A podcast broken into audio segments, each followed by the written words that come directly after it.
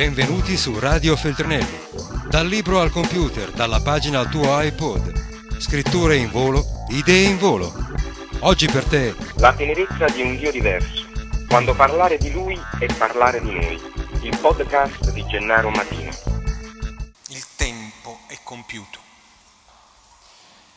Il tempo e la pienezza del tempo sono in qualche modo intimamente collegati alla necessità di dare una risposta personale, totale, ad una chiamata. Il tempo è compiuto, non c'è più tempo da perdere. Il tempo ormai è maturo perché a colui che ti dice seguimi, tu possa rispondere, eccomi subito, eccomi.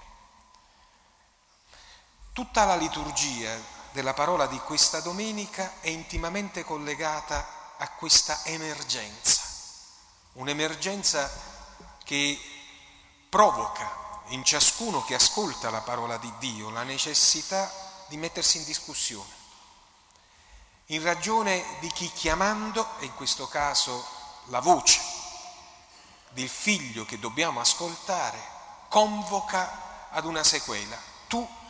Lascia le cose che stai facendo, orienta il tuo percorso rispetto all'annuncio, alla buona notizia. Ecco, la buona notizia. Io te la do, te la sto ponendo, io sto in ragione della buona notizia dando a te la possibilità di giudicare la tua storia e di prendere le tue decisioni. Proviamo a cogliere quali sono le parole chiavi di questa domenica. E se riusciamo, fatela sedere un attimo per favore, perché altrimenti, ecco, siedi, siedi, là, siedi là, ecco.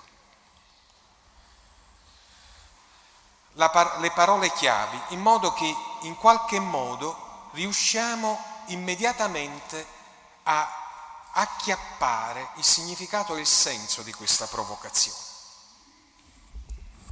Gesù arriva nel mondo degli uomini nella pienezza del tempo, cioè quando il tempo è maturo, entra in questo tempo e porta una buona notizia.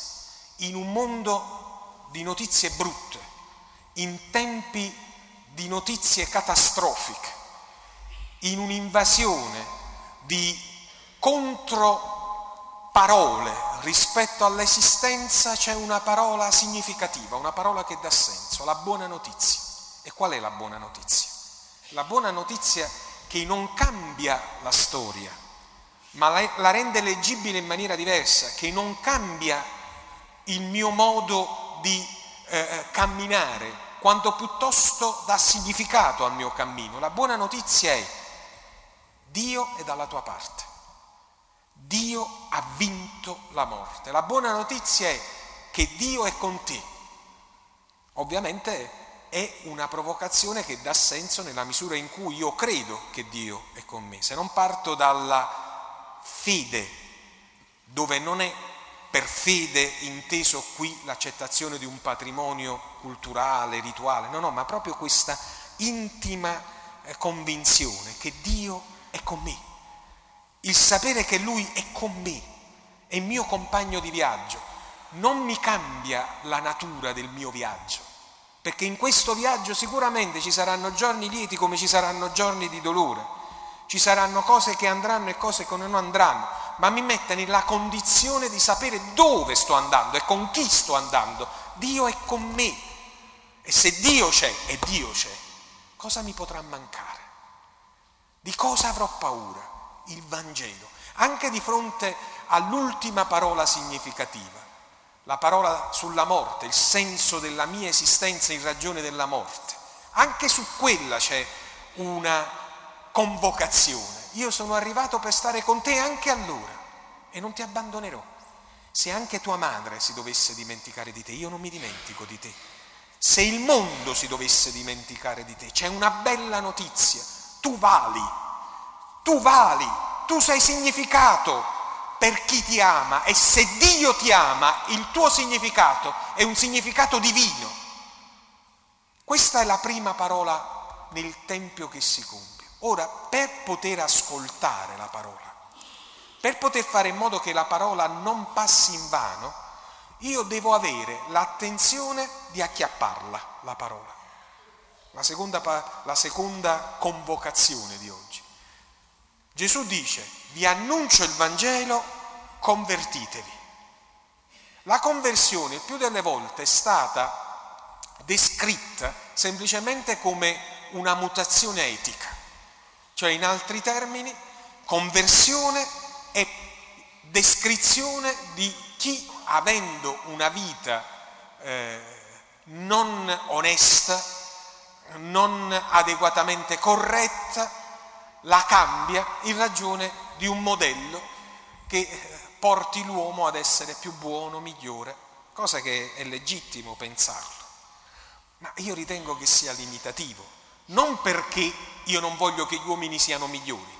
La lotta deve essere perché tutti, ciascuno di noi facendo le proprie scelte, nella maturità delle proprie scelte, scelga il bene e non il male e soprattutto sappia cosa è il bene rispetto al male, certo, è così, ma sarebbe assolutamente triste pensare o, come, o comunque sarebbe in qualche maniera impoverire la presenza di quella convocazione nella nostra storia se gli uomini, dovendo seguire il Maestro, ne facciano soltanto una scelta etica.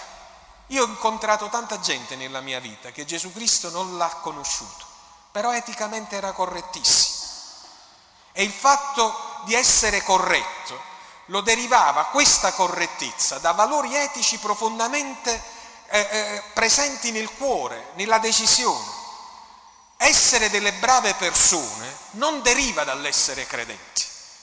Essere delle persone oneste non deriva dalla fede, maturi- viene fuori dalla maturità umana. Un uomo che è pienamente maturo non può pensare male, perché nella maturità umana accetta come principio che io non posso fare agli altri quello che non voglio sia fatto a me ma la presenza di Cristo nella storia, anche l'etica la completa. E allora quando lui dice io ti porto una buona notizia e la buona notizia è che io sono dalla tua parte, io ho bisogno di una conversione, guardate l'atteggiamento di chi si converte e di chi sta guardando da un lato e poi a un istante, per un istante, sente qualcosa o avviene qualcosa nella sua vita o è provocato da qualcosa per cui come per incanto, è come se gli toglie, fossero tolte i veli davanti agli occhi. E quello che vedeva prima lo vede uguale, ma lo percepisce in maniera diversa. La conversione non è il cambiamento del mondo, non è il cambiamento della storia, non è il cambiamento dei tuoi convincimenti profondi, quanto piuttosto è investire in ragione del Vangelo il tutto e attraverso quello coglierlo in una maniera completamente nuova. Francesco dice dov'è odio che io porti l'amore, dov'è il, il, il dolore che io porti, dov'è, do, cioè io guardo le stesse cose di prima, ma siccome sono innamorato, colgo la vita attraverso l'amore. Siccome ho fede in Dio, la colgo come una compagnia di presenza, non mi sento solo, converto. Ed è inevitabile che questo atteggiamento, cioè questo spostamento d'ottica, questa visione, orienta i miei passi con una velocità diversa. La orienta.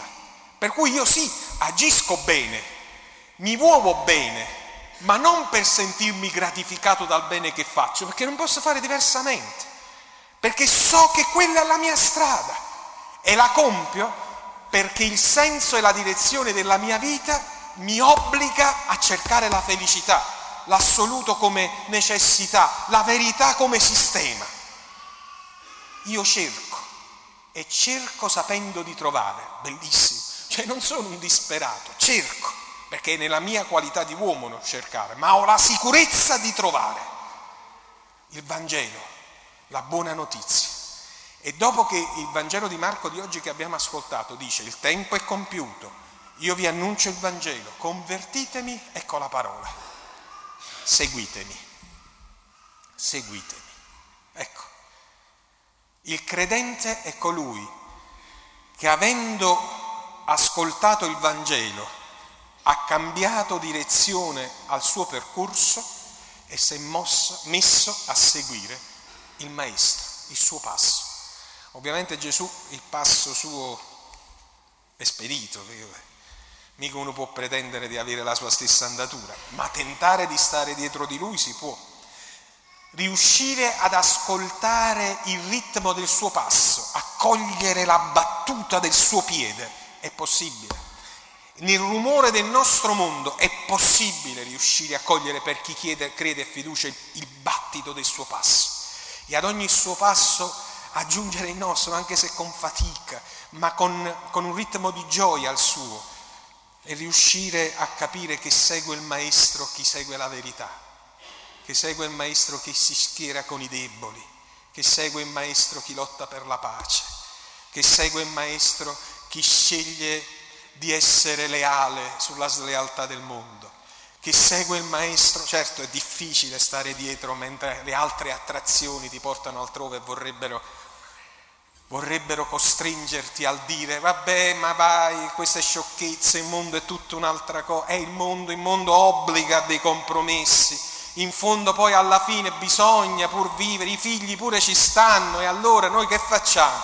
E beh, ci arrangiamo e, e invece il passo del maestro, il maestro obbliga ad ascoltare quel ritmo e sai che solo se segui quel ritmo e lo segui sei felice, perché poi hai altro, ma non sei felice. E passa la scena di questo mondo. Avete sentito la seconda lettura? Passa.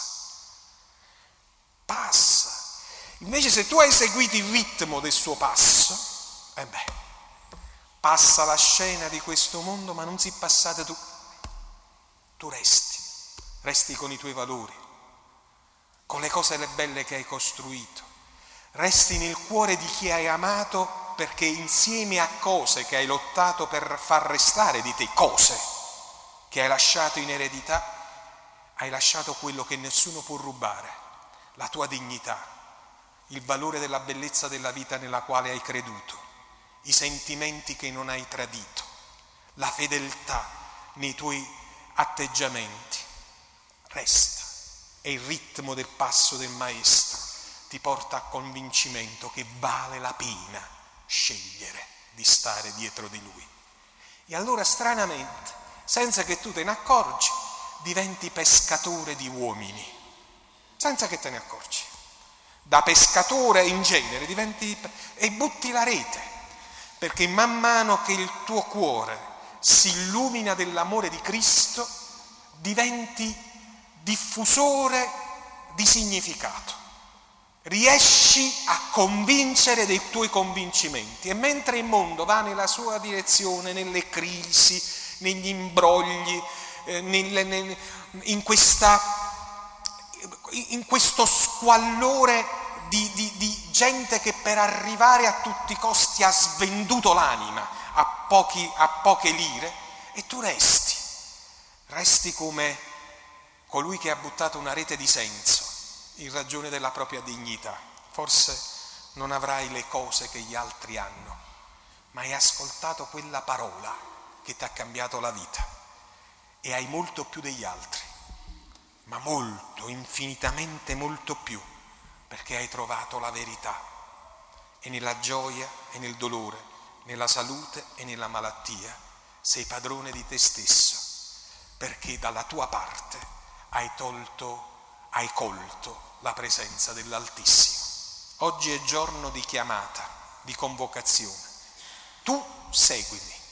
Pietro, Giacomo, Giovanni, lasciate le loro reti, le loro reti, quelle del passato, l'hanno seguito. E tu? Che buffa? A te la scelta. Lui passa, o resti a guardare le tue reti, o converti il tuo sguardo alle sue e da pescatore qualunque diventerai pescatore di senso, pescatore di uomini. Radio Feltrinelli, tieni la mente a sveglia, non smettere di leggere, resta collegato a questo podcast.